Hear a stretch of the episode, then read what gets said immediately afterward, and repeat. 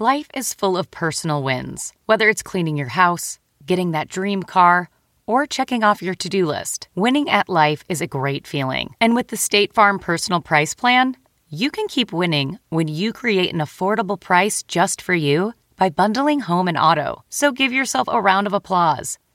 Talk to a State Farm agent today to learn how you can bundle and save with the Personal Price Plan. Like a good neighbor, State Farm is there. Prices are based on rating plans that vary by state. Coverage options are selected by the customer. Availability, amount of discounts and savings, and eligibility vary by state. Since 2013, Bombas has donated over 100 million socks, underwear, and t shirts to those facing homelessness. If we counted those on air, this ad would last over 1,157 days. But if we counted the time it takes to make a donation possible, it would take just a few clicks. Because every time you make a purchase, Bombas donates an item to someone who needs it. Go to bombas.com slash Wondery and use code Wondery for 20% off your first purchase. That's bombas.com slash Wondery, code Wondery. Welcome to the ID10T podcast number 981. Hey, let's go to the corkboard where things are happening. The corkboard where your feet's a tapping and having a good time. Submitting to the corkboard events at id10t.com. Events at id10t.com. I should ended that on a major seventh. Dot com. That's probably not a major seventh, but it's a it's that really nice chord. I've already ruined the bit. You know what? Next time, have better musical training. That's what I've learned from this impromptu skit. Um, but let's go to the corkboard. Kids Land is a mom and pop and uh, baby store in Los Angeles, and we're celebrating our 32nd year on February 7th, 2019. The event is curated for new and expected parents uh, to learn from baby experts and brand representatives. And just for fun, we hold a huge raffle for everyone who attends the event. Tickets can be purchased through our website, kidslandusa.com. And if they use the code ID10T, we will offer 50% off their ticket. Oh, look at you, Kidsland, throwing an offer code in there. Nice, I like it. Uh, also, Dave wrote, I wrote a time travel novel called The Glove, and it's up on Amazon in paperback or digital form, available to purchase now on demand. I demand to read The Glove now. Uh, it's been a long time coming. I've always wanted to add a story to the time travel genre. Uh, here is the blurb for the book. After Ben Stanley's son is born, he suddenly finds himself on a time traveling journey from his own past. For a man whose life hasn't turned out the way he thought it would, Ben now has the chance to change everything for the better. Will Ben be corrupted by this newfound power, or will he use it for good? This mind bending journey through the best and worst of times of his life will force him to reevaluate what's important and ultimately what makes him happy. The Glove on Amazon. Nice job, Dave. I'm very proud of you that you wrote a thing, that you wrote a glove. And uh, now people can go get it again. Events at id10t.com. Um, this episode is Mr. Seth Green, whom I have known, I think, maybe since uh, we were teenagers, but if not, real, real, real close, since the 1900s, since the early to mid 90s. And uh, I, I don't know what to say other than I love him. I love the shit out of him. Seth is just. He's just likable and talented and industrious, and he makes a lot of cool stuff. And he just is kind of like he's carved out his own path as a creator while also carving out his own path as an actor. Uh, and now he's adding directing to that. He's got a movie that he directed called Changeland, uh, which is not out yet, but we do talk about it quite a bit. I saw it, and it's great. And uh, when it does come out, you should see it. I don't know when that is yet, but when it does, uh, you should. He doesn't know that either. I'm not. I'm not being an irresponsible host. Uh, we, there really is no information on that yet, but it's great, and you should see Changeland when it comes out. And uh, just love this guy so much. Uh, so thank you, Seth Green, for coming on the ID10T podcast, which was brought to you by Squarespace.com. Let's talk a little bit about some things you can do with Squarespace. You can turn your idea into a new website. You can showcase your work. You can publish a blog. Uh, you can promote your physical or online business, announce an upcoming or special event project or more. And they're going to do this by giving you beautiful templates created by world class designers, powerful e commerce functionality lets you sell anything online. You can customize it, get everything you need for mobile right out of the box. You can buy domains, choose from over 200 extensions. Analytics are going to help you grow in real time. 24 7 award winning customer support, nothing to patch or upgrade ever. So make it yourself, easily create a website by yourself make it stand out. Stand out with a beautiful website. Uh, check out squarespace.com slash ID10T for a free trial. And when you're ready to launch, use the offer code ID10T to save 10% off your first purchase of a website or domain. Uh, so thanks to Squarespace for sponsoring this episode of the ID10T podcast, which is Mr. Seth Green coming at your face via your ears via your ears. Still not the major seventh. I'm gonna get it. I'm gonna get it. Initiating ID10T protocol.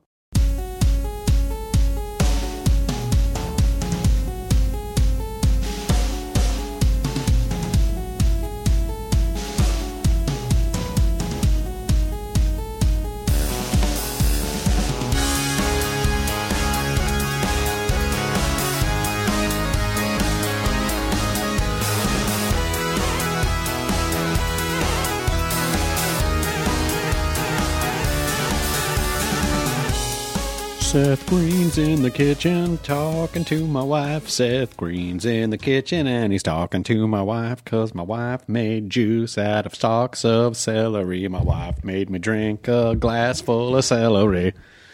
She says it's good for me. She told me it's good. Is it good? Ah. Have you looked through it yet? Yeah, it's amazing. Kind of awesome, huh? Yeah. Yeah, we're talking about the Dungeons and Dragons Art and Arcana visual history book, which Joe is Manganiello reached out to me about uh, all of the uh, Fr- Frazetta stuff that they're doing. Yeah. You've seen all that? yeah, Pretty awesome. yeah, yeah, yeah. There's a thing this week, I think. Yeah, he's got like it's like a three day pop up or something like that. That is fantastic. Yeah.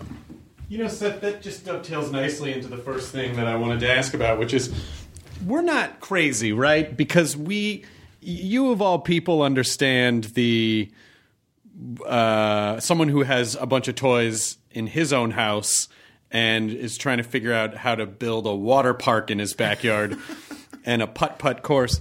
You. We're we're not wrong, right? Like like listen- being being frozen in our youth, that's okay. Well, I don't. I wouldn't say that I'm frozen in my youth because I don't um, issue responsibility and um, I don't uh, shy away from doing um, typically adult things. I just think that I've retained some of my youthful enthusiasm. Good answer. Um, and I don't feel like being passionate about my interests is uh, a negative. Good. Oh, thank God. Good. Yeah, Good. Good. I mean, obviously, there's there's boundaries to it, you know, and and the older I get, the more I've tried to streamline different collections so that I don't feel overwhelmed in my home by stuff. Right. Um, but there are different totems and different iconography that I like to see. Uh, because I find them inspiring, or I find them encouraging, or I find them to be r- reminders of a, a place when I was inspired or encouraged. Someone's just someone's basically just frozen that quote and they've put it on a thing and it's going to get posted on Reddit somewhere about this is this is why I collect stuff and it's okay. Yeah. Be okay with you cuz you also you as like I did were fortunate enough to marry someone who understands and Yeah. also engages in the similar types of um, passionate fandom. Yeah. Well, she she argued the same thing that before we met, she didn't realize that she could have a boyfriend uh, that would let her play video games and be in interested in in her success or Right. Or anything like that. Yeah, because she and I are from the same town. Yeah. Memphis. And I'm sure I know there's nerds in Memphis because I knew I think all of them when I was growing up, so there was just a few. But uh, but uh, you know, it was a different time. It was a different time back then. Yeah. When we were growing up, things are different now. We're lucky enough to have lived through a kind of revolution where um, all of the pop that we were in love with as kids has become um, financially successful, where all of these more fringe genre things have become like global pop sensations. And mm-hmm. so it's almost as if our interests have been validated. Every every punch in the face I took for loving Spider Man has now been proven worthwhile because the path for my children will be much easier. They're not going to be into that stuff though. They'll be into uh, Sports, sports. something. Yeah, I know. I know. Like someday when we have kids, I know I'm going to have to go to like a sports game. Well, I do. I do wonder about that. Like being born into a world where Star Wars always existed, and there's so many ways to live the experience. You know, now that that Disney is building um, a theme park environment where you can have your own cantina shootout experience. Like, what is that going to do to the way?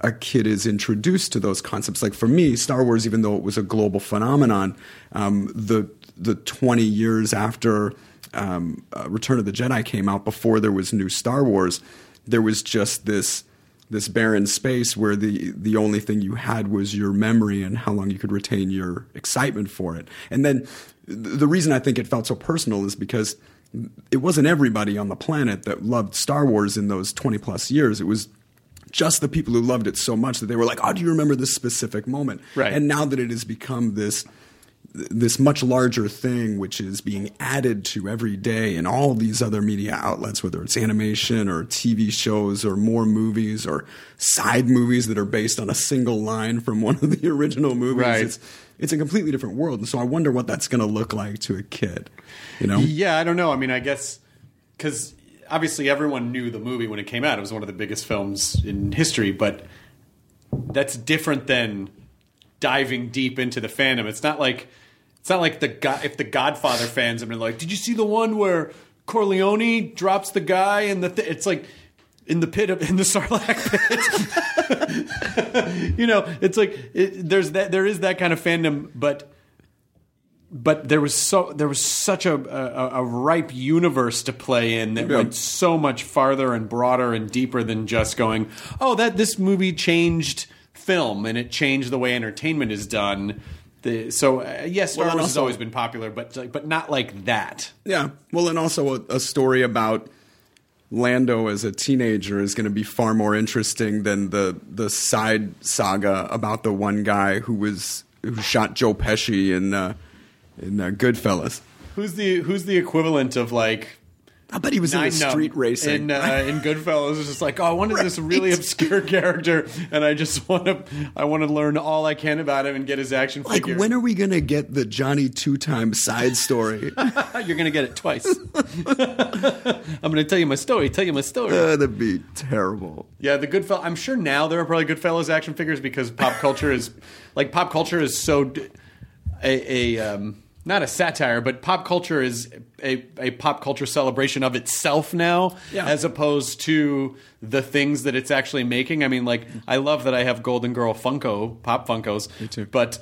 Uh, or their uh, Golden Girls Clue uh, game, but pop, but pop culture is just like collapsing on itself, and I'm you know like in 20 years, are, are the things that are being made now going to feel nostalgic in the same way or is everyone just sort of take it all for granted because it's not like entertainment isn't really precious anymore because there's just so much of it But I do think there's something to be said for the things that that that that got to you when you were young. You know, like I'm I'm noticing a lot of kids in their 20s now reflective of 90s culture the same way that we were reflective of 80s culture. And if you really look back our parents were reflective of 60s and 70s Absolutely. culture. So I think but not just to this degree but I don't think manufacturing was available to this degree. Like we've we've got so many different outlets that just didn't exist. We've got so many points of access that didn't exist. Like I, I don't know. There's Mash action figures. There's Love Boat action figures. So we were definitely doing that.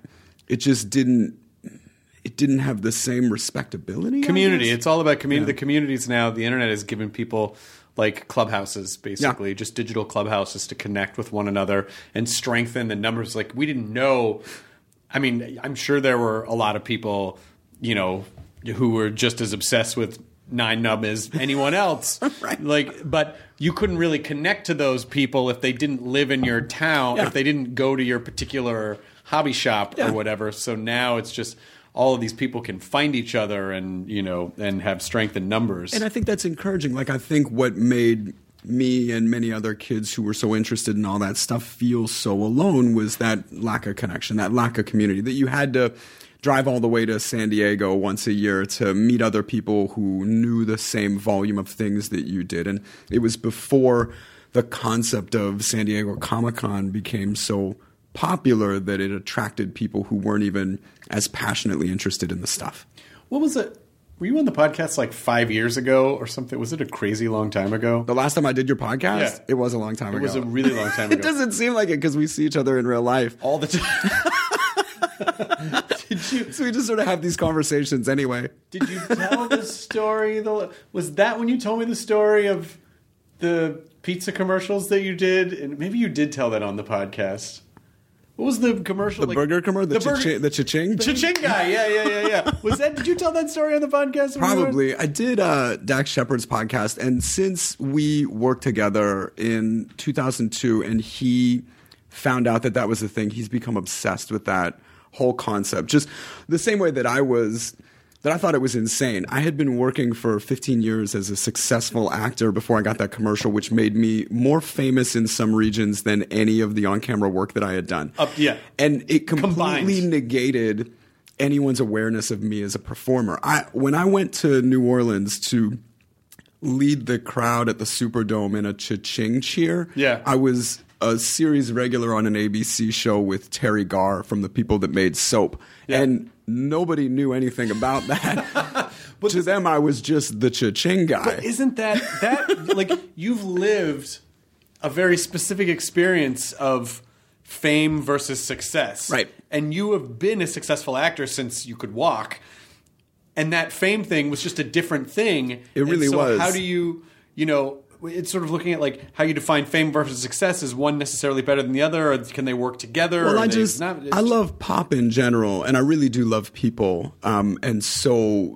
these kinds of things that happen where people all collect around an idea that is totally separate from any of your individual achievement. Like I, I looked at it as a way that I got to play the Beatles without having to permanently be the Beatles, right? So Right. I could go to New Orleans and be the cha-ching guy where I literally couldn't walk down the street without armed police officers protecting me from this fevered crowd that just wanted to touch the cha-ching guy And like a say it like them. a sacred Bible being passed down the aisles. It was really You were the ark when when they when they revealed you at the stadium. Right. Everyone's face melted. Right? Yeah. you were the ark of the covenant. Yeah, it was pretty incredible. Yeah. Um, but no, I, I had seen enough people become catastrophically famous in real life that I could appreciate that this type of fame I was enjoying in that moment was completely impersonal.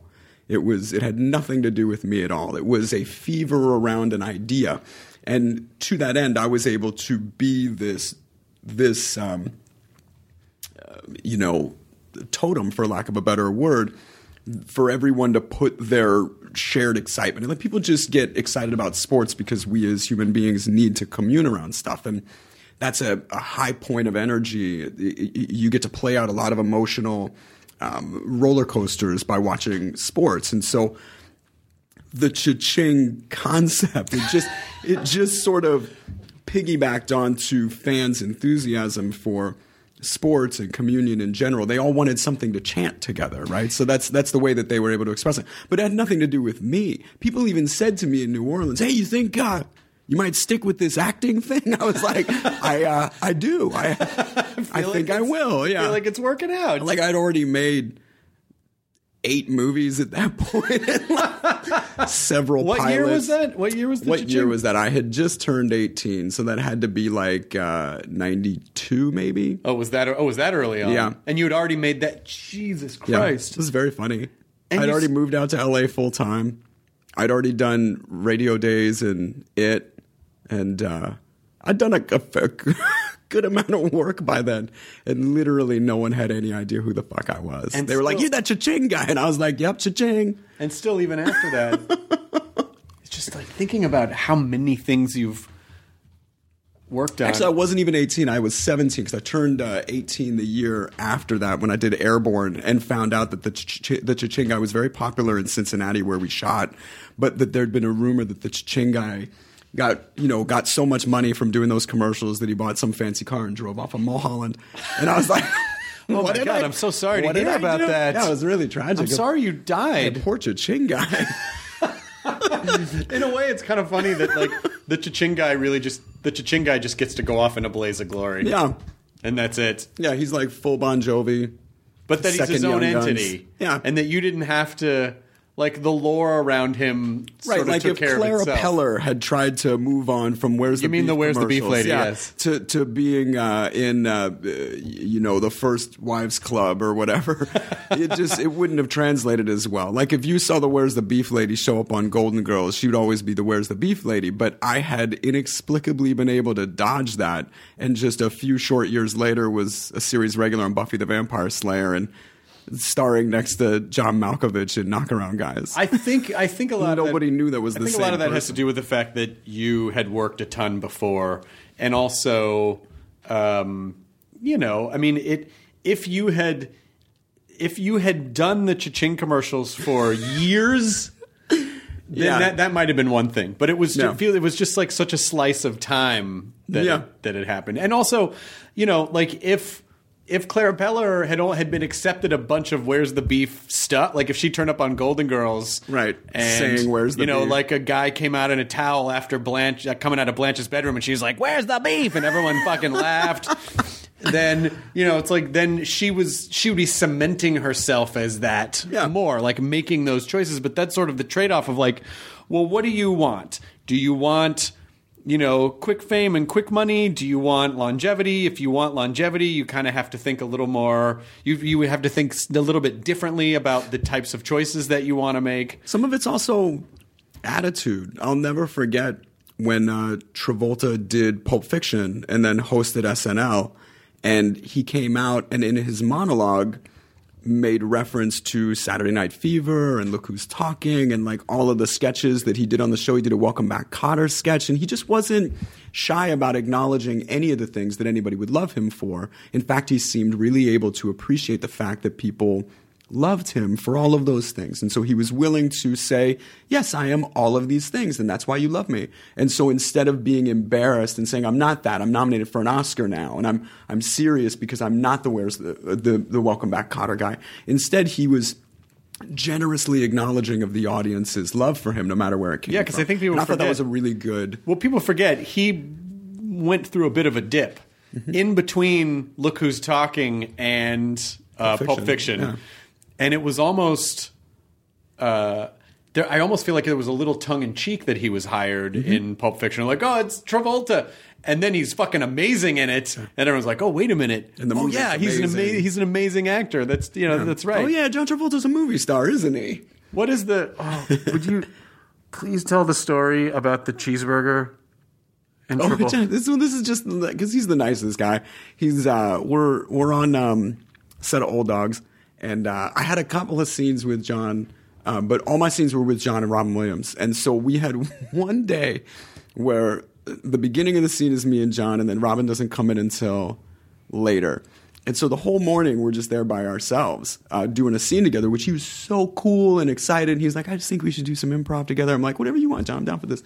And um, he said, "Listen, when when Robin shows up, no matter what time it is, I'm going to look at you and we'll pretend like we're in the middle of some really great joke, okay? And we'll just laugh together and laugh, and then we'll say, "Oh, Robin, you you you you missed you missed the whole morning. It was so much fun." I'm like, "Okay, this is a funny prank. I'm totally with you." So we did. We're waiting, and then uh, and then Robin comes to work, and uh, and John looks at me like, "Oh, not now!" And he just starts laughing really big, and I laugh really big. And Robin walks up to us, and I go, "Oh, Robin, you should have been here. John just made the funniest joke. We've been having such a great time all morning."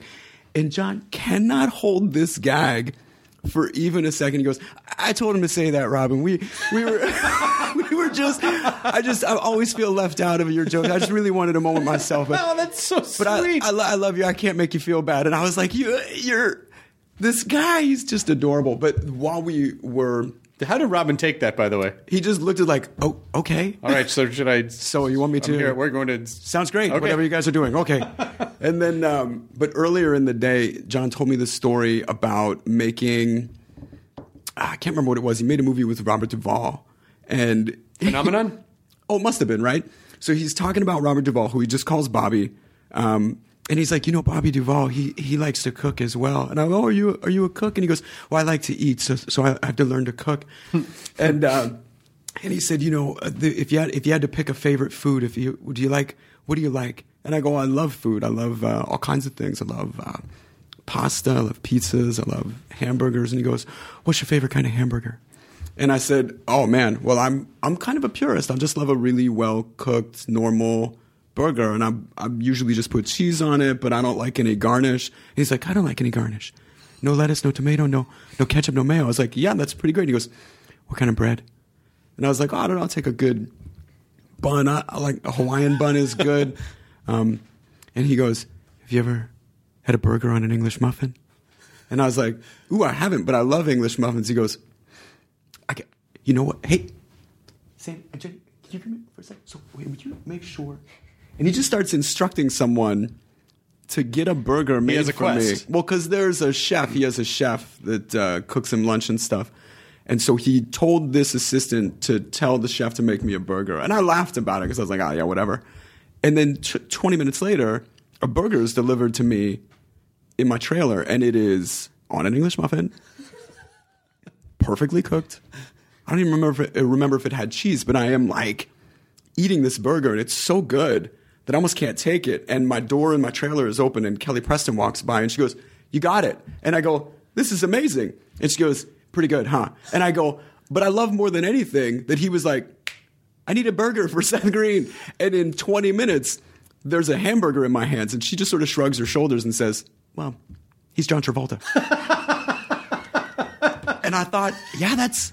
He's that's a really- wizard. That's really true. He's a wizard. It's really true. He's the type of guy who can just snap his fingers and you've got the best hamburger you've ever eaten. but a but like a nice guy. yeah, he's the best. I fucking love that guy. That's so, Yeah.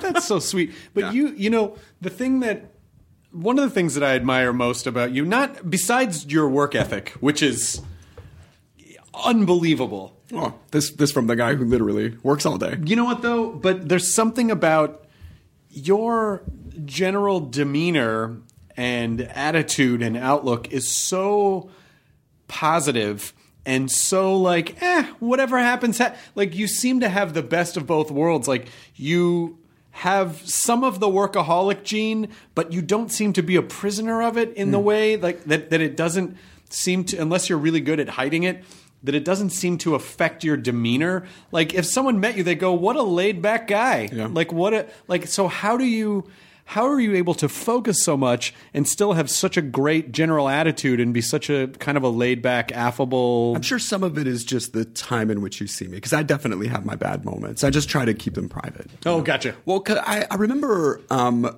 in the early '90s seeing like a series of pictures of Tom Cruise, and every picture of him was just like huge smile and having a great time. And I, I said to a friend of mine, "Man, every time time you see Tom Cruise, he is just smiling." He goes, "What the fuck does he have to frown about?" And I was like, "Oh my god, oh my god, I guess I guess you're right. I, what does he have to frown about?" But it is that that general philosophy of you know, if you are, mo- most people don't become actors because they want to be leaders or instructors or that they, they even intend to be an example. They just like to perform, you know, or, or some people want to be famous, which is a whole different category. But for me, I just love acting.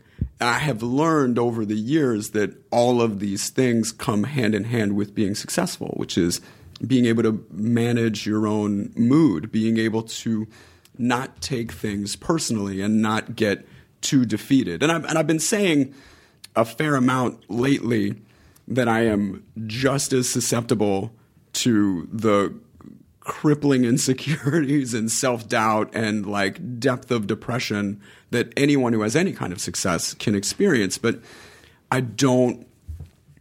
Um, I do my best to recognize that those mo- those moments are not uh, permanent and that they shouldn't be my definition. And that the the trick, the magic trick, is always being able to go out on stage and you know convince the audience of something that, that, that magic exists, uh, even if you yourself are, are weeping backstage just before you step onto the stage. Right. You know? So, as far as an attitude goes, um, I've been on so many sets, and it just, you're never rewarded for making it about you. You're never there is no there is no upside to um, no one is ever impressed when you stomp your foot or scream like a child like you you you never convince anyone through brute force. Right. Um, I mean you can force your way through stuff but no one's going to like you. Right. And you may get this one job but you won't be hired again. Right. You know, people really only work with people that they want to work with. If- mm-hmm. even if there is some kind of huge benefit to collaborating with you, people rarely collaborate with assholes more than once. Right. Yeah. And I, I- that that's for me. So from a longevity standpoint, I- I've seen so many people do this right and wrong, and I and I just try to be self aware enough to to do it right.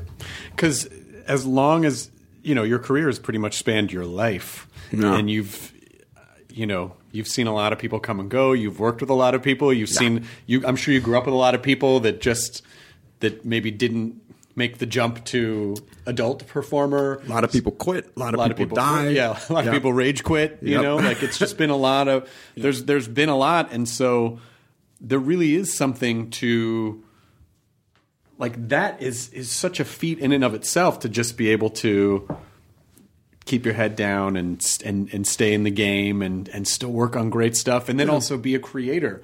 And you know now as you venture into to film directing too i mean it's just it are, is there anything else that's kind of kept your head in the game during all those periods where you saw like your you know like where you saw firsthand front row seat of people falling out for various reasons just um, my passion for performing has always driven me. That's it's the fact that whenever I go too long a period of time without acting, that I am just ter- just ter- terribly unhappy. So you know, um, knowing that my goal is to uh, stay employed as a performer. Um, I then I then try to stack the deck in my favor in any way that I can. I try. I, I know that to um, maintain any level of success, it requires a, a constant evolution, a constant self reflection, and um, you know, and and and honest looking at the landscape and.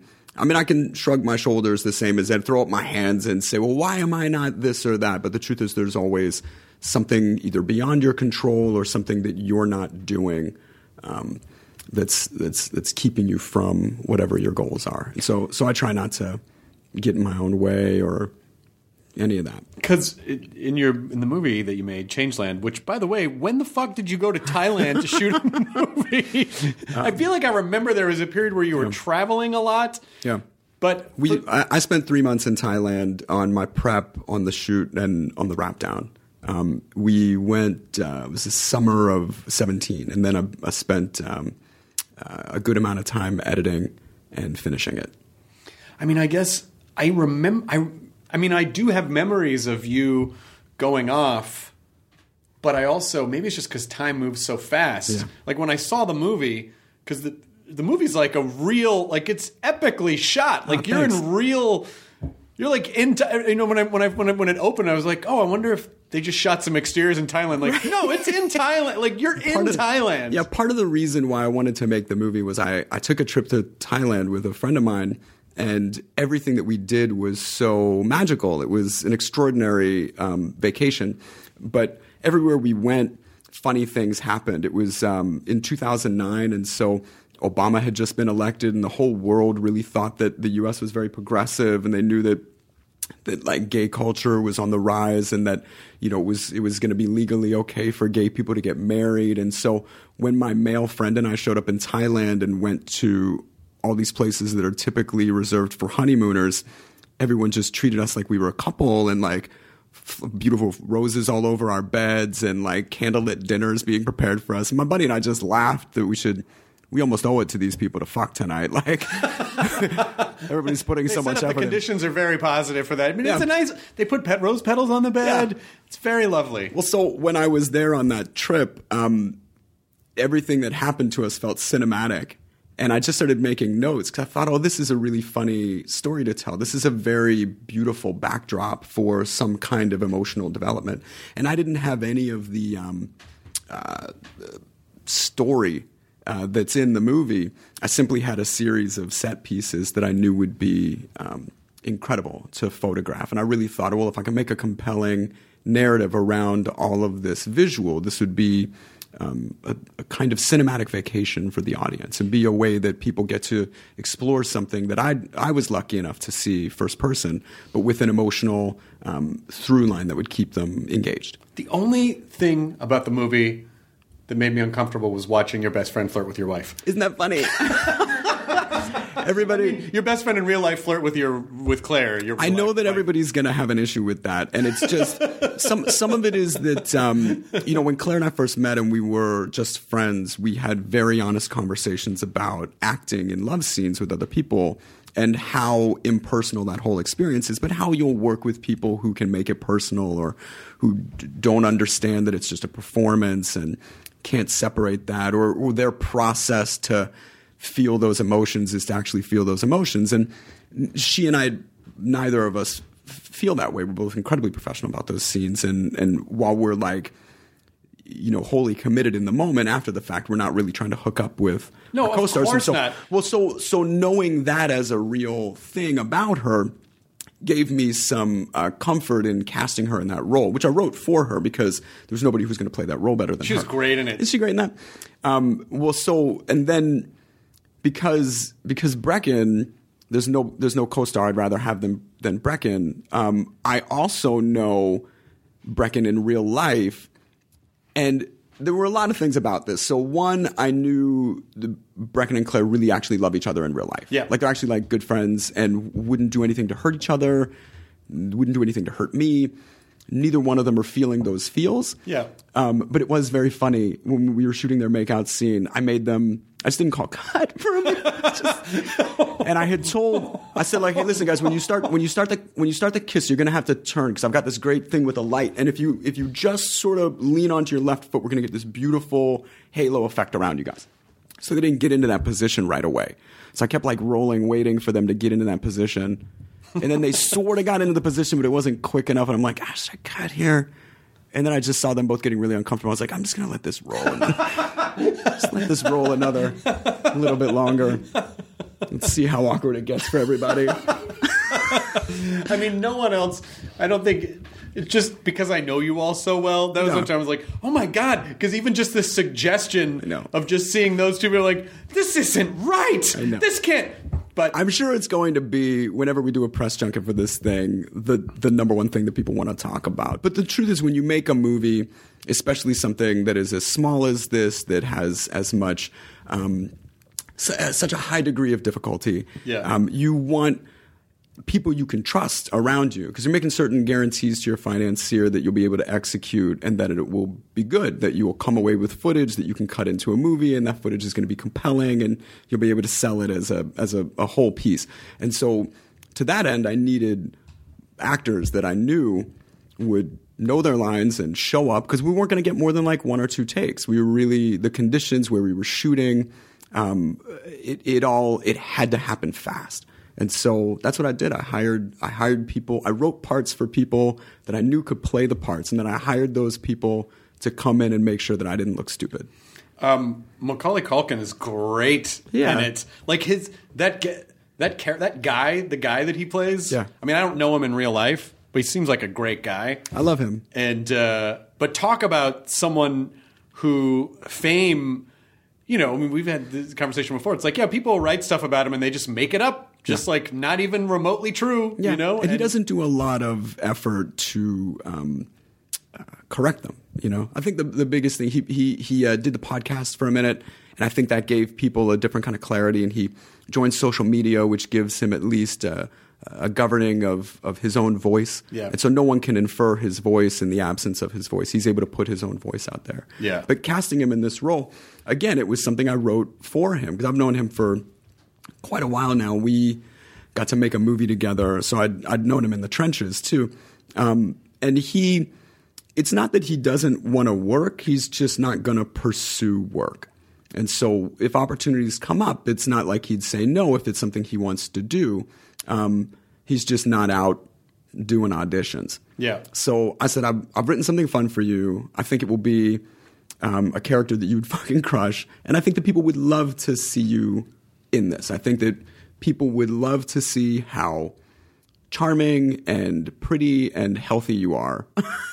and uh, and uh, also, I need this character. I need this character to pop, and it you can pop it. But what do you? I mean, to direct a movie, so many things have to go right. Yeah. There's only so much you can control, and so when you kind of basically have to be that, but for an entire three dimensional production where lighting, acting, music, camera shot, like everything has to go right. Yeah. Um, what are you learning, and how did you? How did you see that process from the image that was in your head splatted onto a, a screen? Well, the the upside is I've had more than thirty years experience before I attempted something that uh, challenging, and I would I'd done you know over forty movies myself and been on probably uh, less than hundred film sets, but like right up there. I've been on tons of film sets, and I've seen. I've been I've been on tons of commercial sets and TV sets, and I've seen how the process works, and I really understand all of the technical things that go along with making any of this stuff, and how important every detail is, every role, every everybody that's carrying cable to you know what kind of brushes the makeup artist is using. Like it's all kind of important. Um, and the thing that I've I've learned the most that that every even as an actor, what you want from your director is someone with a point of view who is decisive but flexible. And so that's what I tried to do. I tried to put together a team. I had very strong producers who I knew I could depend on that would cover certain things. And if anything went wrong in that, that area, they would bring it to my attention. We would solve it together. And then I was flexible enough to say, I want the best idea, even if it's not my idea. Yep. So, yes, I know how to tell this story because I know what it is that I'm trying to tell, but I'm open to the idea that there are other ways uh, to do it that maybe I haven't thought of. And also, when conditions present themselves and we're just not going to be able to do it the way that we thought we were, I need to know if what's being suggested will solve the problem or create another problem.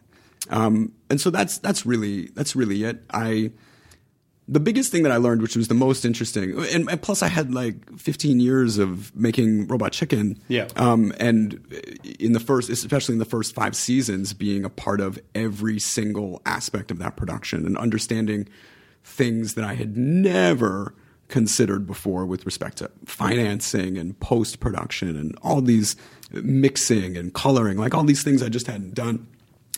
But having done it over those years, and also knowing that we've got a studio, a studio with post production capability, visual effects capability, um, uh, you know, sound, and like I knew what we could do at our shop. And I knew the actual hard costs associated with it. So every time we're in a situation in Thailand where we're filming a horizon and there's a new boat that's not going to match in the back of this coverage every time, I'm able to crunch the numbers of, okay, well, that's two guys on a a console working about 48 hours, uh, and this is their day rate to remove Oh these things gosh. from the horizon. And so I would say to my DP, it's like, well, yeah, if we go down another inch, then I can clean up this whole background, and we don't have to worry about it. Let's just shoot this direction because it won't matter what's back there.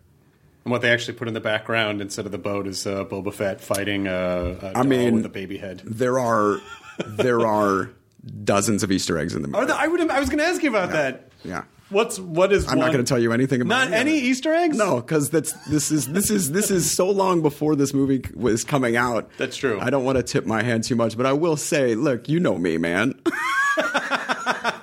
Yeah, I guess that sort of defeats the purpose of an Easter egg if someone tells you. It's like you're not Easter egg hunting and they go, it's behind the bush. You have to fucking find it. You have to fucking find the egg for yourself. yeah, yeah. Who was the. I just assume he's a UFC guy. Who was the guy who plays the dude who's buying drinks? Oh, it's um, Randy Orton.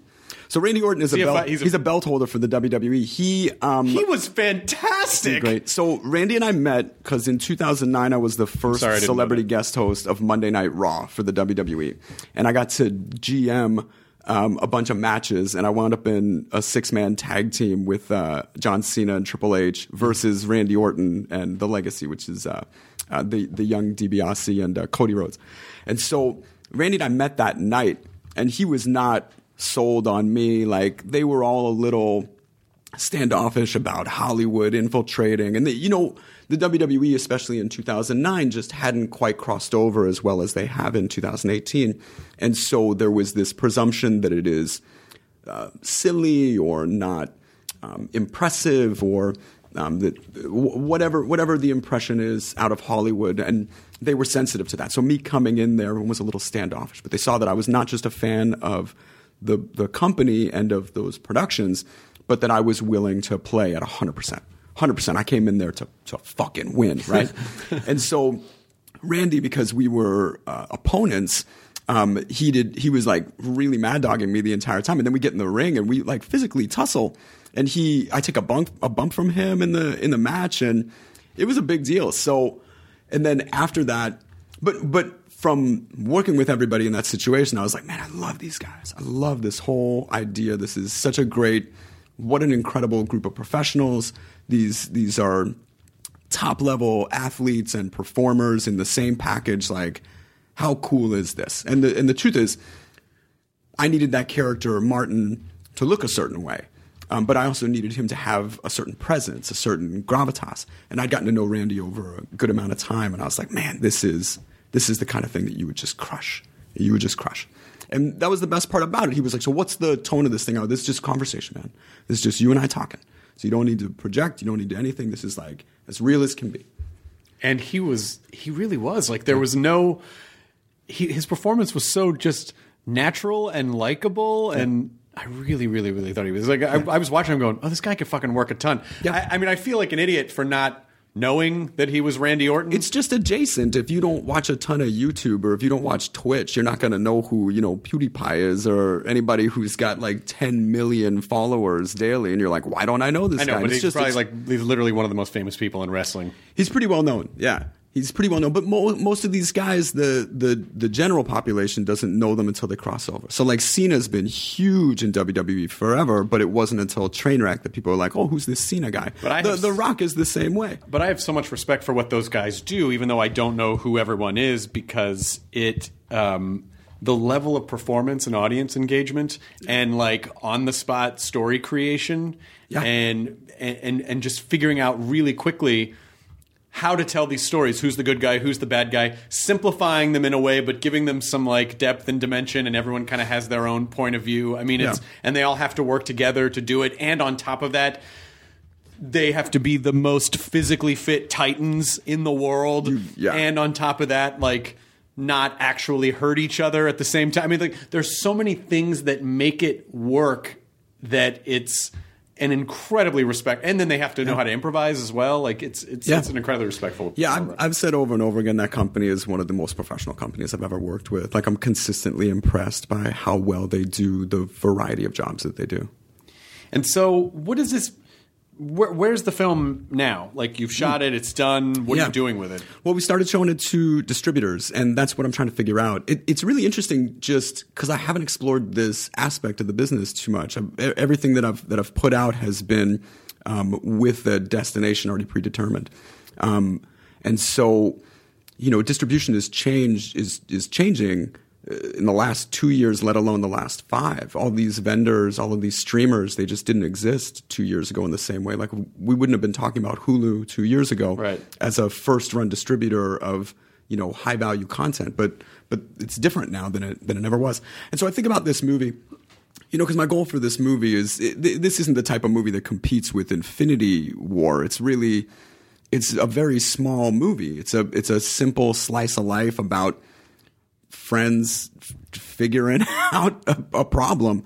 Um, and so to that end, I'm I'm hyper conscious about being realistic, not just you know, oh, you want a huge sensation because you want your name in lights. It's really how do I get this movie in front of an audience that's going to watch it?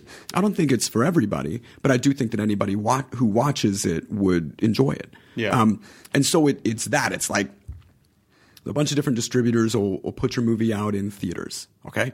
And so you guarantee like a week or two weeks of distribution and you have to support that with um, an outside guarantee of marketing. So that's advertisements, whether it's uh, internet or in the newspaper or radio or television or posters, billboards, all that advertising costs money. And it's usually a secondary company that puts in that money in exchange for first dollar gross participation. And so whatever that money is that you're spending, somebody's spending that money. That's the first thing off the top of your returns. And so you want that money that's spent on advertising to be really valuable. You want it to pe- people have to know the movie exists and then they have to be able to see it in a way that's convenient for them. And I know me, I rarely go to the movies anymore. And I know that there's certain things that get me out into a theater, but it's not a lot. Right. And when I ask friends and people in my life, it's the same. There are a handful of things that's going to get somebody into a theater, but not a lot. There's plenty of things that you see and you're like, oh, that looks great. I will wait till it's in my I will house." wait until I can watch it in my underwear. I'll wait till it's in my What house. are you? What are you comfortable watching in your underwear Yeah. and putting on pants for? Well, so I keep thinking about what my movie really is, and and I, I've been calling it a cinematic vacation because I feel like it does what I love movies to do, which is transport me to some place that I'm not in, some place that I can really get immersed in for the duration of the film and share an experience that's completely outside of my personal purview that that may have um, themes or characters that I can really relate to. Like that's Yeah. my favorite thing. So I keep thinking that there's probably a play, like a, a week, a limited engagement in like a couple of cities, but I've really done the, the math in my head, and there's only a handful of cities where people would go to a theater to see this movie. And that's nothing about the movie, that's just the shape of the marketplace. And so I keep thinking that there's a version of it where that whole marketing money gets spent on, you know, uh, publicity and the actors doing press, but that the movie is released day and date in a limited run in theaters and on VOD at the same time. I think that we're, that's that's our best bet because that way, if I do like Trevor Noah or Jimmy Kimmel, and I'm like, yeah, you could see the movie tonight if you live in New York or Los Angeles, or it's in your house Right. for three ninety nine. I think that's gonna get a lot more click through for that same marketing spend than if I put all of my effort towards a theatrical run where you just can't guarantee anybody would leave their house to go see it in a theater. And again, nothing disparaging about the film. It's just I know I know me, and I, I feel like that's the mood of the marketplace. Well, yeah, and and it, the, the, the types of movies that people leave their house for are like Avengers or Fast and Furious, like right massive, or even even like get out something that is a directorial debut from a performer that is such a revelation in so many ways Yeah. that that it, it becomes a cultural sensation. I don't think that's this movie. It really wasn't what i was aiming for. And i keep going back to that. Like what was it that i was aiming for? I just had the story. I had the story i wanted to tell. I had this experience that i wanted to share. And that's my whole onus for making the film. Do you think people are gonna? There, there were a couple times in the movie where I, I almost thought, is it about to go genre? Like, is he going to get bitten by a wolf, or is there like a? Is he's going to drink a thing and he's going to turn into a lizard person? there's a lot of easter eggs in the movie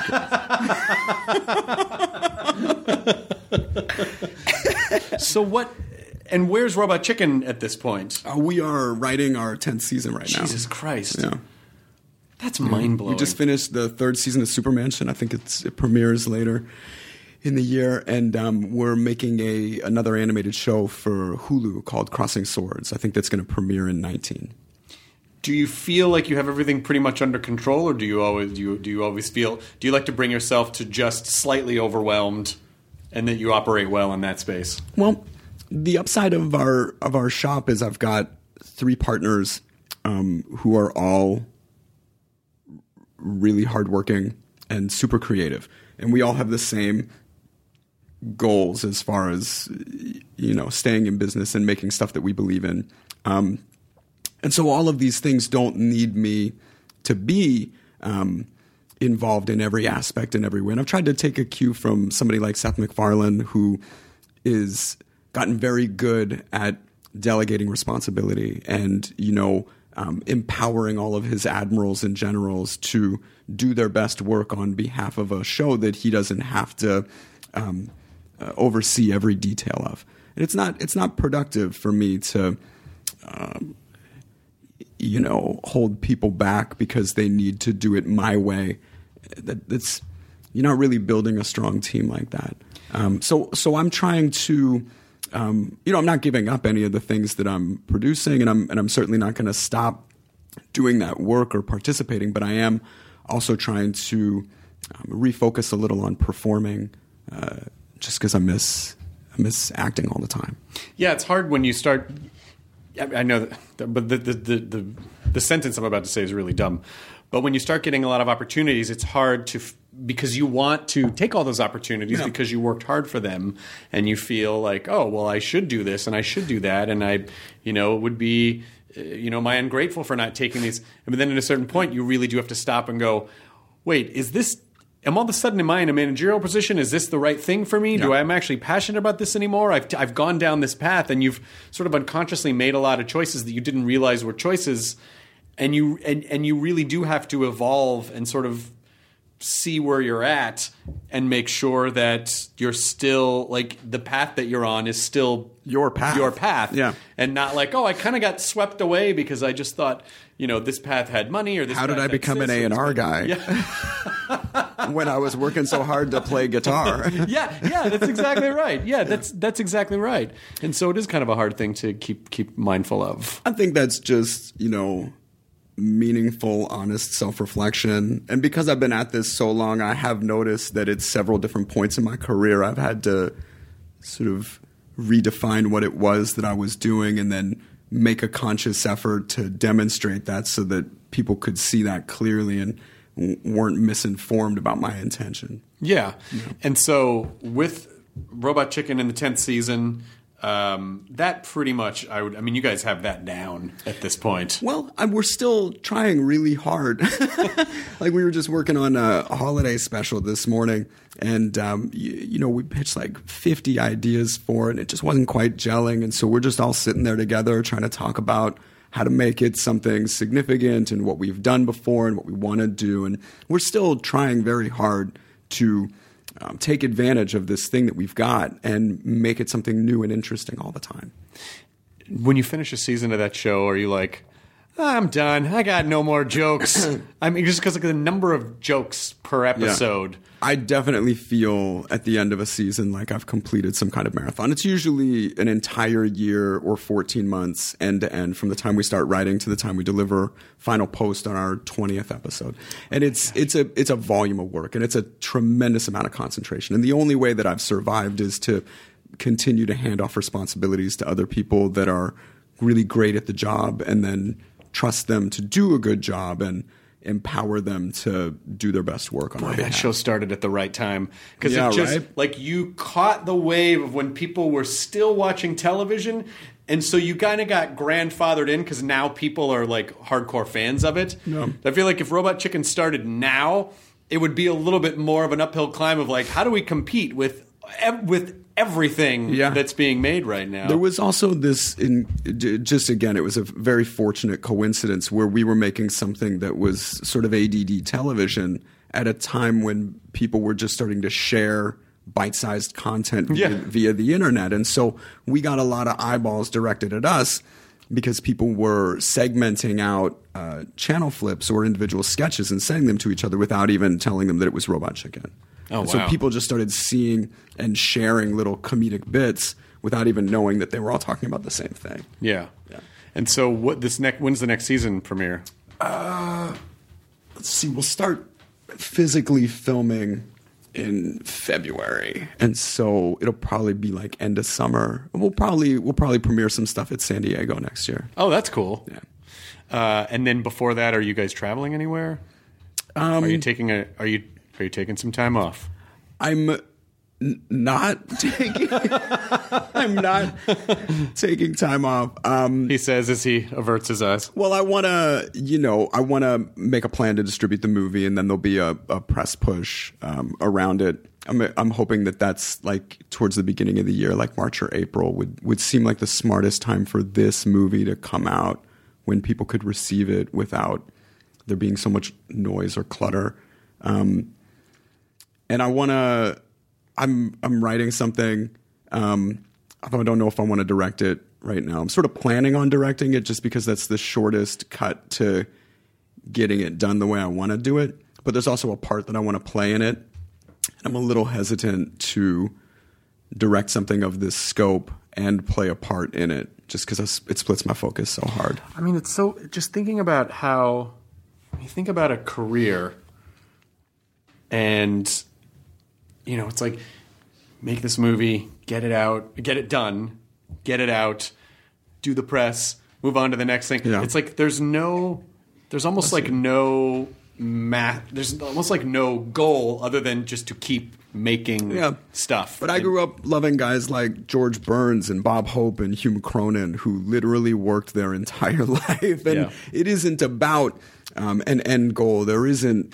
It's that quote from Parenthood. It's like you never Oh, get to. it's one of my favorite quotes. You never the cross the football fo- yeah, and do Jason the touchdown Robards. dance. You just you keep going. It's the journey, and that's it. Everybody everybody says that, but it really is the truth. It's all these things I get to do along the way. It, it, there is no goal. It's not like oh, if I won an Oscar, I would I would quit or I really I'm I feel so lucky.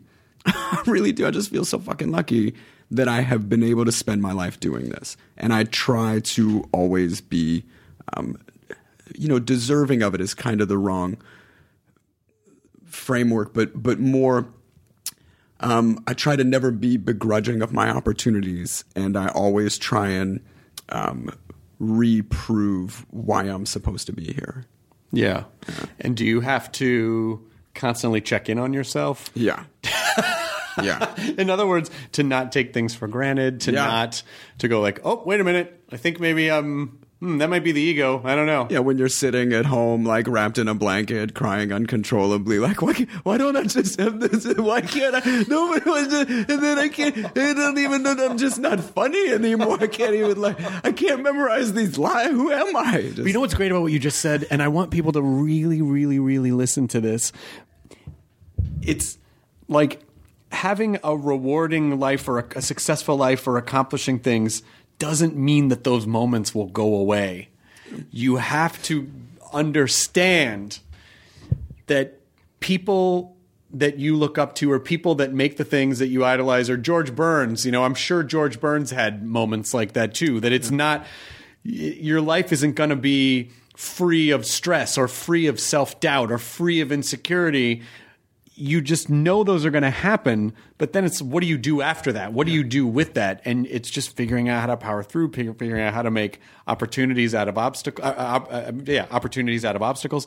Um, and so it it though that's really important for people to hear because I think some people just think like, oh, I'm supposed to. I'm going to achieve this thing, and then I'll never feel and I'll never feel that again. It's like, no, no, no. You will You'll still have worse. things, Yeah. because of the pressure. Yeah, well, then now you've achieved something that you're afraid to lose. Yes. Or you, you, you exist long enough that you see some younger you coming up behind you who's just killing it. Yeah. You know what I mean? But for me, I always, whenever, whenever I see some, someone who's younger or hungrier, my instinct is not, oh, I've got to crush that guy. My instinct is like, oh, maybe they want to make something together. Right. or maybe they'll inspire you to innovate in a way that you Yeah. hadn't thought of before. Yeah. I don't know. I see this whole industry as a community, and you can either take advantage of the friendships that you've got and collaborate with people who you think are awesome and be as awesome as you can be so that they're willing to collaborate with you. But Yeah. there is no moment where all of your fear or doubt, like every one of us is plagued with just that constant nagging that you're no good, that you shouldn't be here, that you've blown it out, and whatever you achieved was just some series of fortunate events and you don't have it anymore. But you know that's that's between you and yourself. Like you, it really is. It comes down to your own drive your own ability to what's that what's that feel the fear and do it anyway Yeah. yeah i never feel like totally comfortable right before i step on stage but when i'm on stage and i've done my work i've done my prep i've i'm i'm not just like going out there and expecting myself to be like magic i i have to have prepared i have to have stretched or whatever it is, whatever it is you know Yeah. you get when i get out there that's when i feel the that's when i feel the best Yeah, I mean, I, I think it. You know, the the scary thing is, well, what do you do if you're not excited by anything? You know, but there's just so much now. I just feel like there's just a there's just so much that you can do and so many different ways to make art and so many different ways to create. I wonder if that's because I meet a lot of young younger people now, and they are overwhelmed by the limitless possibilities. I find them like like almost um, frozen you know because there's they it's like being it's like that scene in uh, Moscow on the Hudson where he goes to the supermarket and he Boy, another Moscow on the Hudson reference. well because it's uh, it's such a good thing No, this it is a guy great the- movie. Robin Williams plays a character from Russia He's where from he's Russia, been yeah. standing in line for you know a piece of toilet paper and then he comes to the US and he's in the supermarket aisle and there's like 5000 kinds of coffee and He doesn't know what to get. he has a fucking panic attack in the middle of the supermarket because he's like, I don't know, what, what, what is this like coffee? I... So I think that young kids, there's a little bit of that. Well, yeah, because our psychologically humans want choice, but they don't want too much choice. Right. Because too many choices creates anxiety of like diminishing returns or like what if I make the wrong choice? It's the same reason why you can go onto Netflix and just go, I don't I don't know. And Oh, then you watch previews and go, I don't know anymore. and then you just end up going to bed. You didn't actually watch anything. Or think about the fact that you can go to google.com or whatever your search engine is, is of choice and literally learn anything about history, anything about anything that's ever been thought of or recorded, you can learn about it. Which means think about the power of that. Yeah. And you just go to Google and just stare at it and go, I don't know. I don't know. It's just too much. It's Yeah. too much choice for one person to have. It is. But when I was younger and all of this technology wasn't available, I still found ways to make stuff because that's what I needed to do. Mm-hmm. And so I really try and look at all this stuff as just tools for making stuff. So I always say to, to people that are like, What do I make? I'm like, You're the only one that can answer that. You have to find something that you love, some story you want to tell, some thing you need to help make exist. And then the tools, the infinite tools are all around you. I also think uh, an, an, an amendment to the Jason Robards speech in Parenthood about you never cross the fin- you never cross the goal line, you never spike the ball. I also do believe that we can have romanticized this idea that we're going to have some like Edison style inspiration that's just going to strike us and go, "Oh my god, now I got to make." When really creation and innovation I think is not as romantic as that. It's like you just make stuff and someone goes, "Well, what do I make?" I draw some right side. It, don't even think about it. Just start doing it. Yeah.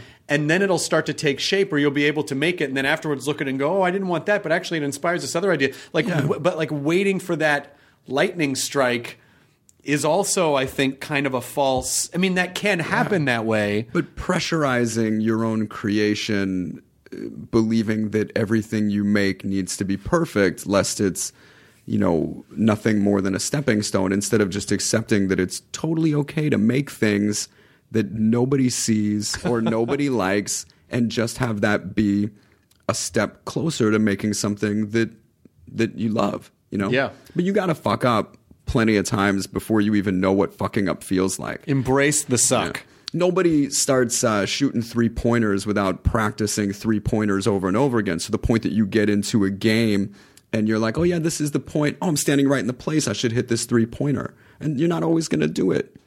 But like do it, practice, try things, make mistakes just to get the sense memory. Well, yeah, because some of the best things come from mistakes. you Yeah. know, like our accidents or fuck ups or Yeah, I tell the story of Robot Chicken all the time because it was not our intent to make a series that ran for 15 years. That's really not at all what we were doing. I had friends and we liked toys and I liked stop motion and I was going to make like a two minute sketch to bring on Conan just to have made something. And we fell sort of ass first into making a series for a network that was barely a network at the time and we all grew together but you know in retrospect it looks like oh wow you guys were so savvy or the timing but it really was just like a series of coincidences and us having fun together and then i feel like the audience sees our fun and that's what they want to be a part of yeah. I mean, I'm sure you know. I mean, when Matt and Trey made Spirit of Christmas, mm-hmm. I'm sure they didn't go like, this is going to be one of the long, this is going to turn into one of the longest running shows in the history of television. I'm glad you bring them up, though. There's that documentary that I think everybody should watch. There's Six Days to Yeah. Air documentary, which shows how fast they make that show, how quickly they go with an idea and just run with it. So you see them bantering, beating out a story, and that exact dialogue that they came up with in the room is the dialogue in the show. And when you watch the show, you think, oh, they must have spent weeks refining this and editing and getting it. And then you're like, no, they just ran with it. Yeah, and it works. That show is as close to live animation as as there is in terms of, and and and and they've really found this pocket of being able to comment on the of like the zeitgeist like Yeah. week to week if they wanted to, and still and still make it work. Yeah, I'm always impressed by those guys. And then them running out and making uh, Book of Mormon, like it's Yeah. just it's a cool. Or Stick of Truth. yeah, it's just a cool. Yeah, right. uh, you know, it just it's it's good. Um, it's good advice. Like just keep making stuff. Yeah, Just keep ke- trying. Yeah, a- absolutely. And Don't make it all precious. No, don't make it precious. That's the thing. Is that, but, but but precious is that's kind of where our ego is. You know, like our ego is precious. Yeah, And I'm anticipating a high volume of negative comments about this movie, which is why I'm terrified to show it to anybody because it is. Uh, it's it's it's deeply personal in that I made it. Right. So if you don't like it, you have to bear all the responsibility for Well, it. Well, yeah, because there was at the end of the day, all of the key decisions related to it I had to make, and so if you don't like any of those choices, I'll have to say sorry. That that was on me. Yeah, and the, and the more personal your thing is, when people reject it, what you really feel like is, oh, they're just saying they don't like you. Yeah, well, it's not autobiographical, thank God. Um, so, but there is a lot of me in this movie. It was all music I loved, or my POV, or That's what I mean. Like it's Like so deep, emotional it's so deeply, it's deeply were- personal. Even though it's not your story, Yeah. it's it's a very it's very personal. you know, but I have spent my entire career sort of opening myself up to be shit on. And I think that's something that performers just have to be comfortable with is that, you know, sometimes you may get a standing ovation and other times you might get a rotten tomato hitting you square in the forehead. Yeah, Yeah. But as long as you know that that's the deal, Yeah. that does help, right? Yeah, totally. I might be able to dodge. Because there, because there, there are definitely there are definitely those comments that people can make where you go, they have a valid point, that was a fair criticism, Yeah. and then there are other comments where you go, they're going through something that's maybe a little bit about them, just because of the way that it's expressed. So as long as you can separate, Haters, haters gotta hate. so as long as you can separate, they gotta hate, hate, hate. Well, there's also this this very strange reality too. We used to just be far more separated from the public, and people felt a lot less entitled to just scream, hurling insults at you. You know, um, and with the rise of the internet, people feel an access to you, and so they're able to express their own power by saying something shitty, by like hurting your feelings in real life. Someone that they don't know, someone who they might respect or admire or even enjoy their work, and in this moment, something in their life has made them seek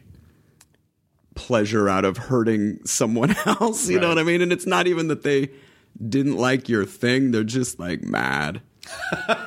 just gotta, just I gotta remember make it- you make you feel bad for a minute. I think the year was 1994. I had an AOL account, as a lot of people did. Sure.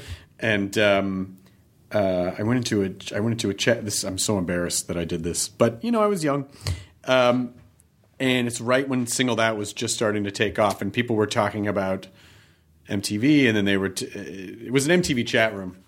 And uh, do you see where this is going? I do, and I have a similar story. Oh, thank God. Oh, my God. You made me so much better. And of course, you know, 22 or 23 year old me goes, Yeah, but what do you think about that Chris Hardwick guy? And it's just like, Bring, bring, tool, fucking dork, fucking idiot, piece of shit, stupid. Uh, I'm like? Oh, God. Uh, not one? Pause. You know, and then you know, that was sort of my first lesson of like, if you go seeking for ego treasures, Yeah. then you will fall into ego traps. I got a similar lesson, which was if you believe any of the positive praise that anyone has to say about you online, then you you have to take all of the negative comments with the same weight and gravity. Um, when Buffy was on the air uh, the message board concept had just begun, and so there were a handful of people on a, a message board community, and I went on to it just because I had never been on a show where I played a guy that got to kiss the girl. Like all of my roles were, well, I guess I'd done Airborne, but um, for the most part, I played like the dorky, nerdy weirdo creeper, some version of that. And so in this uh, show, I was playing like a guy with a guitar who was kind of cool, and I had had um, you know female peers of mine suddenly find me appealing and that was a brand new experience. So i went on the message boards for just a little bit of that gratification and i got nothing positive. Just nothing good. All like highly personal observations about my physicality or just just things that you have no control over or just like really uh, critical of my performance or what the fuck is he even doing here kind of there's a lot It's, it's the equivalent of it's, it's the equivalent of going to the zoo and going. You know what I should do? I should hop in that pen and pet those lions. see what's up. I'm going to run at that lion and show him who's boss. It's like, why, why did I do this? Uh, lesson learned. Yeah. But still, you know, even after all this time, we still have to, you know, like those parts of our personality, the, the, the ego parts and the need for acceptance and the, the sort of need for significance, you know? And I just feel like the older we get, the more it's like, okay, you know, are we placing are we placing our eggs in the right emotional basket? So, do, like, should we fi- should we instead find significance in places like, you know, are we like how's our family life? Like, how's my how's our you know is my mom okay? Okay, she's all right. My wife loves me. This is like maybe these are the places like rather than what do random what are random people going to say about me? Well, you know, it's tough because we're performers, and so you It's kind of baked into it. You want the audience's approval, or you at least want to know that the audience doesn't feel like they wasted their time and money by seeing you. um, and so the, there's a natural inclination to need a, a total saturation of success. Like you need everybody in that crowd to like what you do. and did. even if you had it, yeah, the weird performer curse is that you would still find a way to be dissatisfied by it Sure. in some way or have it and then immediately go like oh my god it's gonna go away there's that dark thing where if you haven't given 100% or if you were just a little bit off and the audience still applauds then you can bear a resentment towards the audience for not knowing the difference between you at 90 and They don't know anything. They were terrible. No, I- I was- on, I was wasn't even all terrible. the way. They, they can't possibly know how terrible I was tonight. oh a really good job tonight yeah Fuck right you. What do you know?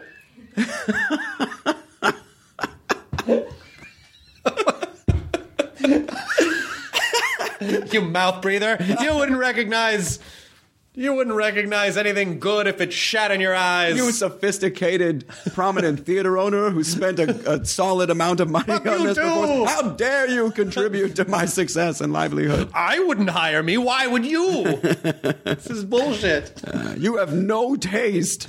But then I do think the other side of that is that you can have those moments where you you do everything you set out to do, and the crowd might be tepid about it, and you go, you know what? I guess this was just a bad match. Like Yeah. I'm not. I did everything I felt like I was supposed to do. Like you can still feel like, as long as you feel like you gave it your best. What are you laughing at? I'm laughing because I just remembered a Tenacious D lyric. Uh, he says, uh, uh, Sometimes you listen to your heart, sometimes your heart cuts a fart.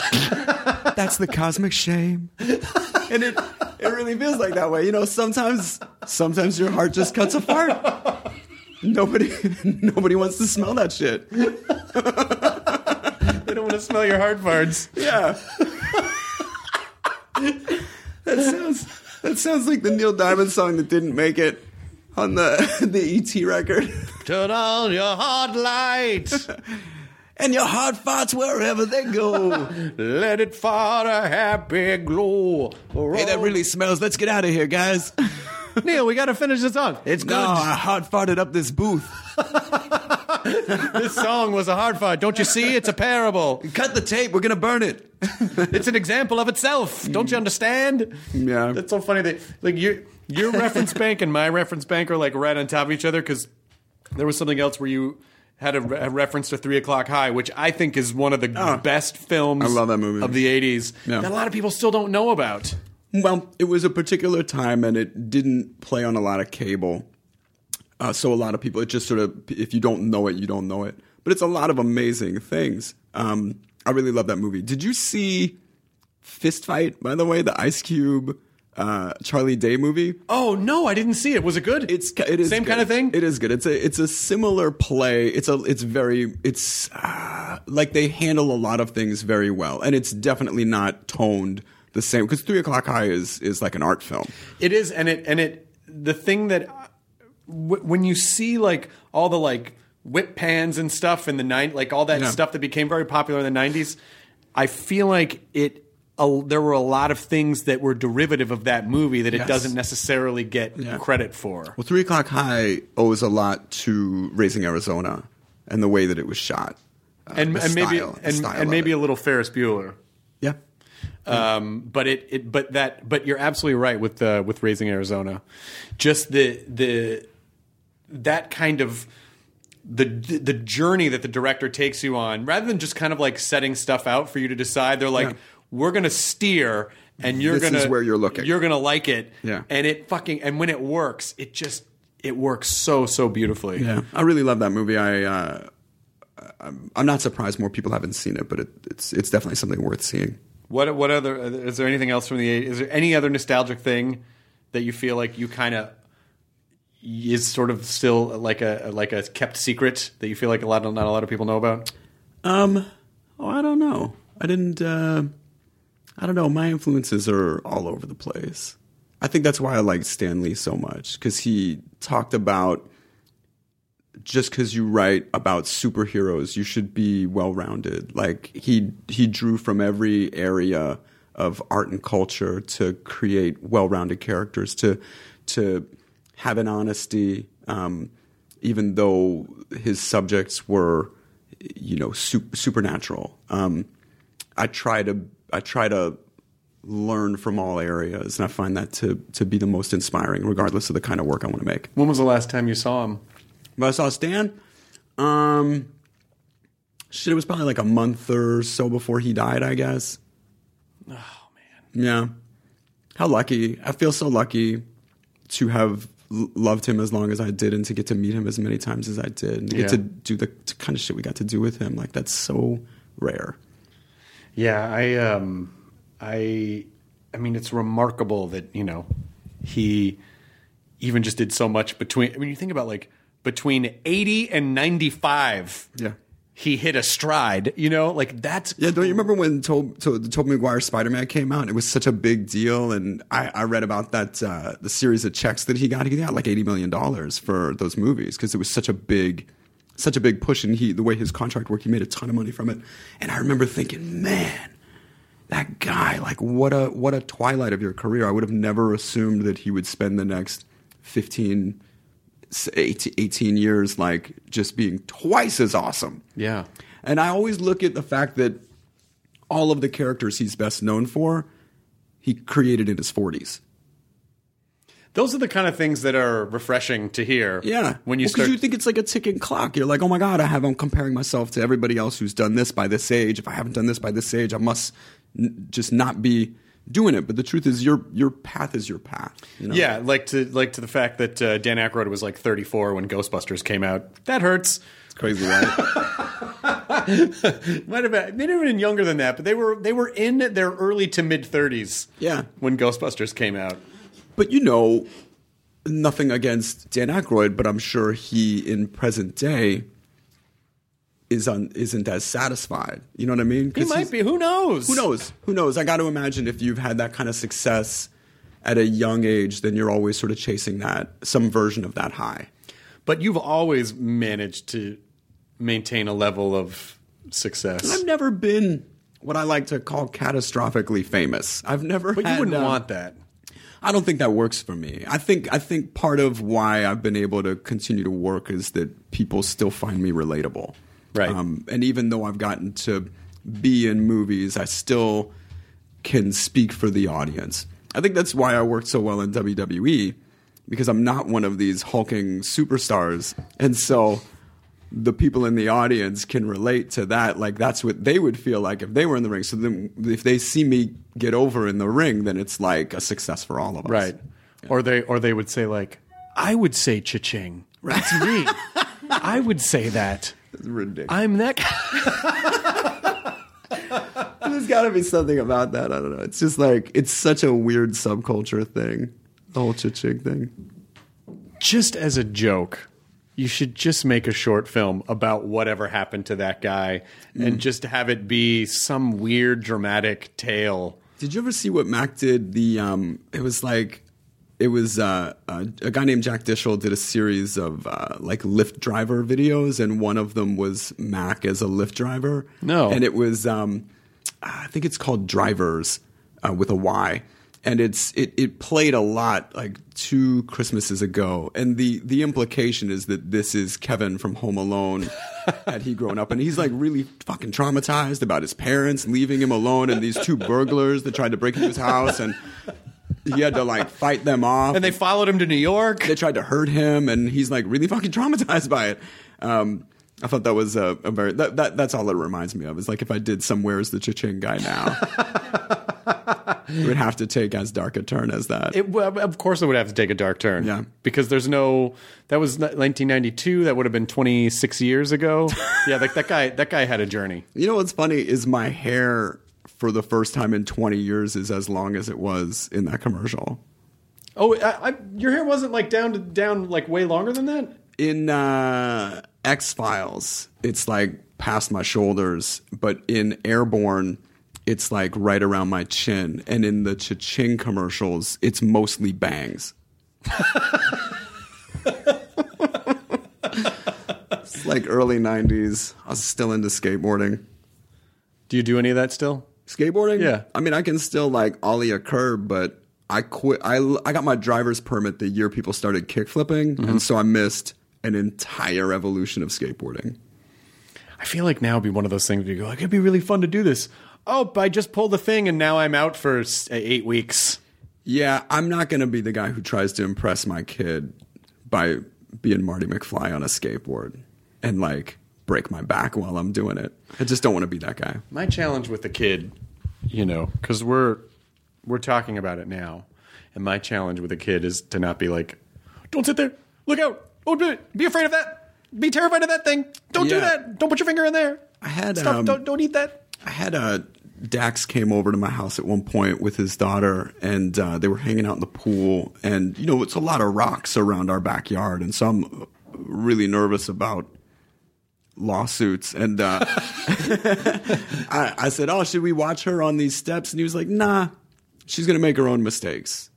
And I and I looked at him like, "Oh, that's pretty terrifying." He was like, "How much did you like your parents holding your hand?" Right. And I was like, oh, that's a really good point. I became independent and I became tough and I learned a lot of basic lessons by fucking up and getting hurt. And if you deny a child that kind of education, then you're really stifling their own preparedness. That's a great point. Isn't that cool? Yeah, I was really impressed by the way they're raising those. and kids. also very parallel to what we were talking about before about like you have to sort of just go through stuff and make mistakes and fall down and Yeah. you, you know fall down on the rocks in the corner of a pool I mean, you got to govern your kids, obviously, and like teach them boundaries, and you can't just give them awards for showing up, or else they're going to grow up really entitled with a lot of expectation. But, and I, I think about this a lot because I grew up out here around a lot of like kids of rich or famous people. And I saw all sides of it, like the secret after school stuff, or like, you know, the, the proms and whatnot. And just, it's different now than it was 20 years ago. The, the, the things that kids are exposed to at a young age, it's, so I'm terrified of that, of like introducing a kid into this environment or setting them up for failure just by having them be my kid. Yeah. You know?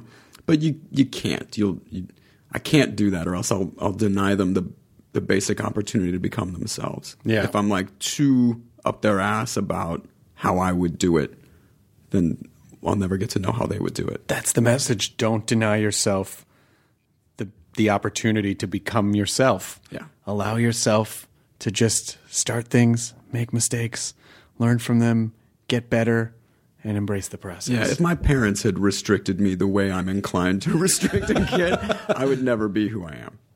I, I wonder if some of that has to do with also like maybe being a potentially old, like a lot older of a parent. If you're like 20 and you have a kid, you're still barely not a kid. So you're like, I don't know, they'll be fine. Yeah. But then when you're older, you're like, so many things can go wrong. Maybe I do like. I do like that. Um, I'm older than my folks were, just because I feel like I'm more together. Yeah. Oh, 100. I percent feel like I'm more calm. I feel like I'm I'm more comfortable with myself. Um, I feel like I've learned a lot of things over a distance. So I've really gotten to see how things that I would think are so terrifying play out over a term, and I think that's that that's good. I'm glad I didn't have a kid uh, earlier because I th- I think I would be nowhere near as well prepared. So, lastly, what are you excited about? Like, what thing in general? Is there anything particularly that you're that excites you in the world? Anything in the world? Yeah, I'm excited by a lot. I feel like we're in a golden age of content, even though it's almost impossible to watch it all. I feel like if you have an idea um, and you're willing to do the work, that you can make almost anything right now, and I that's very exciting to me.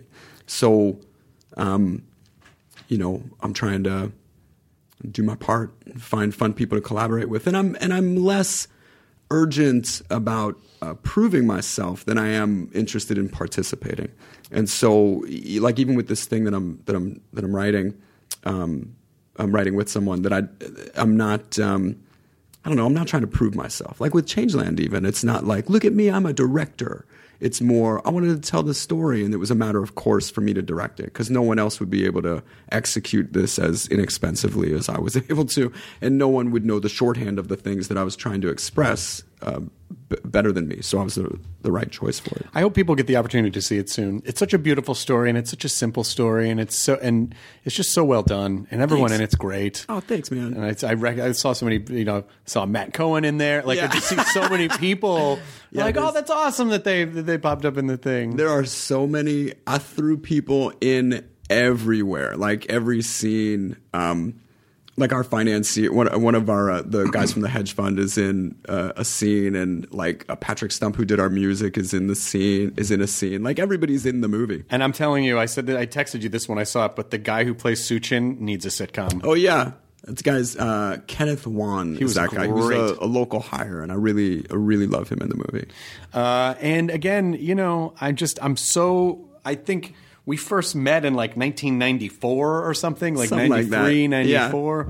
And uh, you know, I'm just I'm so appreciative that we're still friends, and I'm so appreciative that we've become really close friends Yeah. over the years. Me too, man. I mean, I adore you, and I f- fucking love Clare, and I just think you guys are so great and just inspiring. And it's a, it's great to have friends in your, you know, to have a friend group that you respect and are also inspired by and drive you to be better and more creative. So I, I really appreciate that. It's it's mutual, man. You've always been a um, a consistent and uh, uh, inspiring person. Your willingness to never quit and your um, insistence on always evolving and learning, um, like that's so admirable. I appreciate that. Yeah, man. Well, congratulations on everything, Seth Green. You've been on the podcast again. Yeah.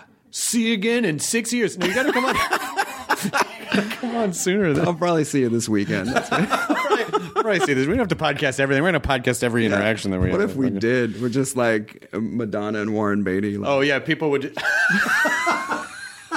traveled nowhere What a without reference. without a camera crew. Yeah, that's right. It's that scene in Truth or Dare Yeah. where he's just so fucking over all of it. Why would you do anything if it's not on camera? Like it's so like that was such a window into their. That was a moment, though. Yeah. That was a moment when the concept of reality TV was being born right in front of us. It was just born. It was just so beautifully shot. Yeah. But just that he was just over it. Totally different generation. He's like, you know, the audience is only supposed to see what we show them. They're not supposed to see Yeah. the gossip or the behind the scenes. That's Well, you know, if you don't want that, don't date Madonna. I guess I don't know. I mean, it's like you made the choice to Right. date Madonna. Like you maybe you'd when have he to was know. making Dick Tracy, he was like, "Who's this Madonna character?" And he just thought, "Hey, let's go out a couple times." And then before he knew it, he's backstage at Madison Square Garden with a fucking camera crew. not knowing how to just be himself. I don't want any of this. What the fuck? Yeah, sunglasses inside, and just like, "J- fist in his jaw. Like, I'm so mad about it. This is great. We were on the wrap up, and I wanted to I managed to throw in a last reference. Uh, there was a great, you know, like landing on a Dick, Tra- like sticking the landing on a Dick Tracy reference in a Truth or Dare reference with Warren Beatty. Yeah. I think is that I don't think like that should be that should be a new meme of just him back there. Like when people try to get too much attention Yeah. on social media, just that him, like you said, with just that sh- with his hand in his face, just like why do anything if it's not on camera? That's a great meme. We should make that. We like, should the make second this is over. We should make that happen whenever someone just like clearly like makes a thing where it's like, yeah, just you don't need to, you know, Yeah. just cut to d- that sour puss shot of him in the Yeah. background. We'll find that frame. All right, we're gonna meme it. Well, thanks for listening, kids. Thanks, kids. Okay, time to go to bed. or don't. You were not here to Yeah, direct whatever your want. experience. Like I'm hey. not trying to inform your your life. The funny thing is, like, could we vamp for another hour of just like- Easily. I mean, I would I would not quit this. all right. I guess we better stop. Okay. it. Yeah. Thanks, guys. Yeah. And bye. Bye now. No, you hang up. No, you hang up. No, you hang up. I- I'm just listening for you to I hang love up. you more. I love you more. I love you the most. You don't love me the way I love you. Oh my god, this got really serious. I'm coming over. oh my, yo, I'm already here. I'm actually calling you from the driveway. Chris, what? Chris, I'm here. But I. Why are you? I'm outside. What are you doing in my driveway again? I told you I'm just waiting for you to answer the door. What am I supposed to do when I answer? The door? We've got to come up with a better ending to this podcast. Come I've on. told you there's no way. We've exhausted every angle. let me you let me in now. if I let you in, can we end the podcast? Yes, yes. Okay, I'm going to open the door. Okay. Thank you for letting me in. I just wanted to podcast for a couple hours more. Oh god damn it! I just said this wouldn't happen. I, I, I admit I misled you, but it was all for entertainment purposes. I'm going to bite the cyanide pill that's disguised as a tooth, just like in Z- Dune. I've already done it. And dead. Best way to end a sketch you don't get out of. We both die.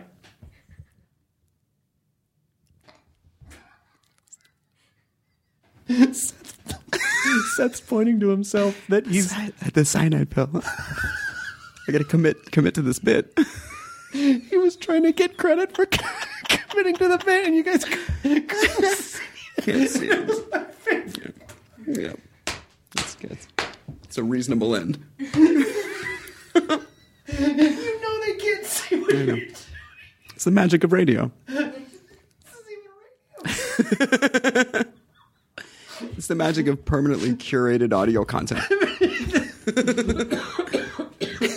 Oh Jesus Christ! I'm hitting stop. ID10T scanning complete. Enjoy your burrito. Nancy's love story could have been ripped right out of the pages of one of her own novels. She was a romance mystery writer who happens to be married to a chef. But this story didn't end with a happily ever after.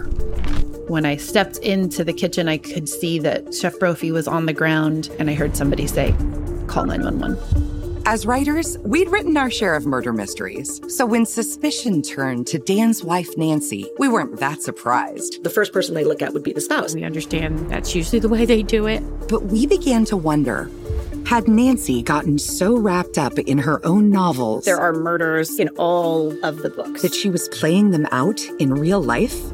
You can listen to Happily Never After Dan and Nancy early and ad-free right now by joining Wondery Plus in the Wondery app or on Apple Podcasts.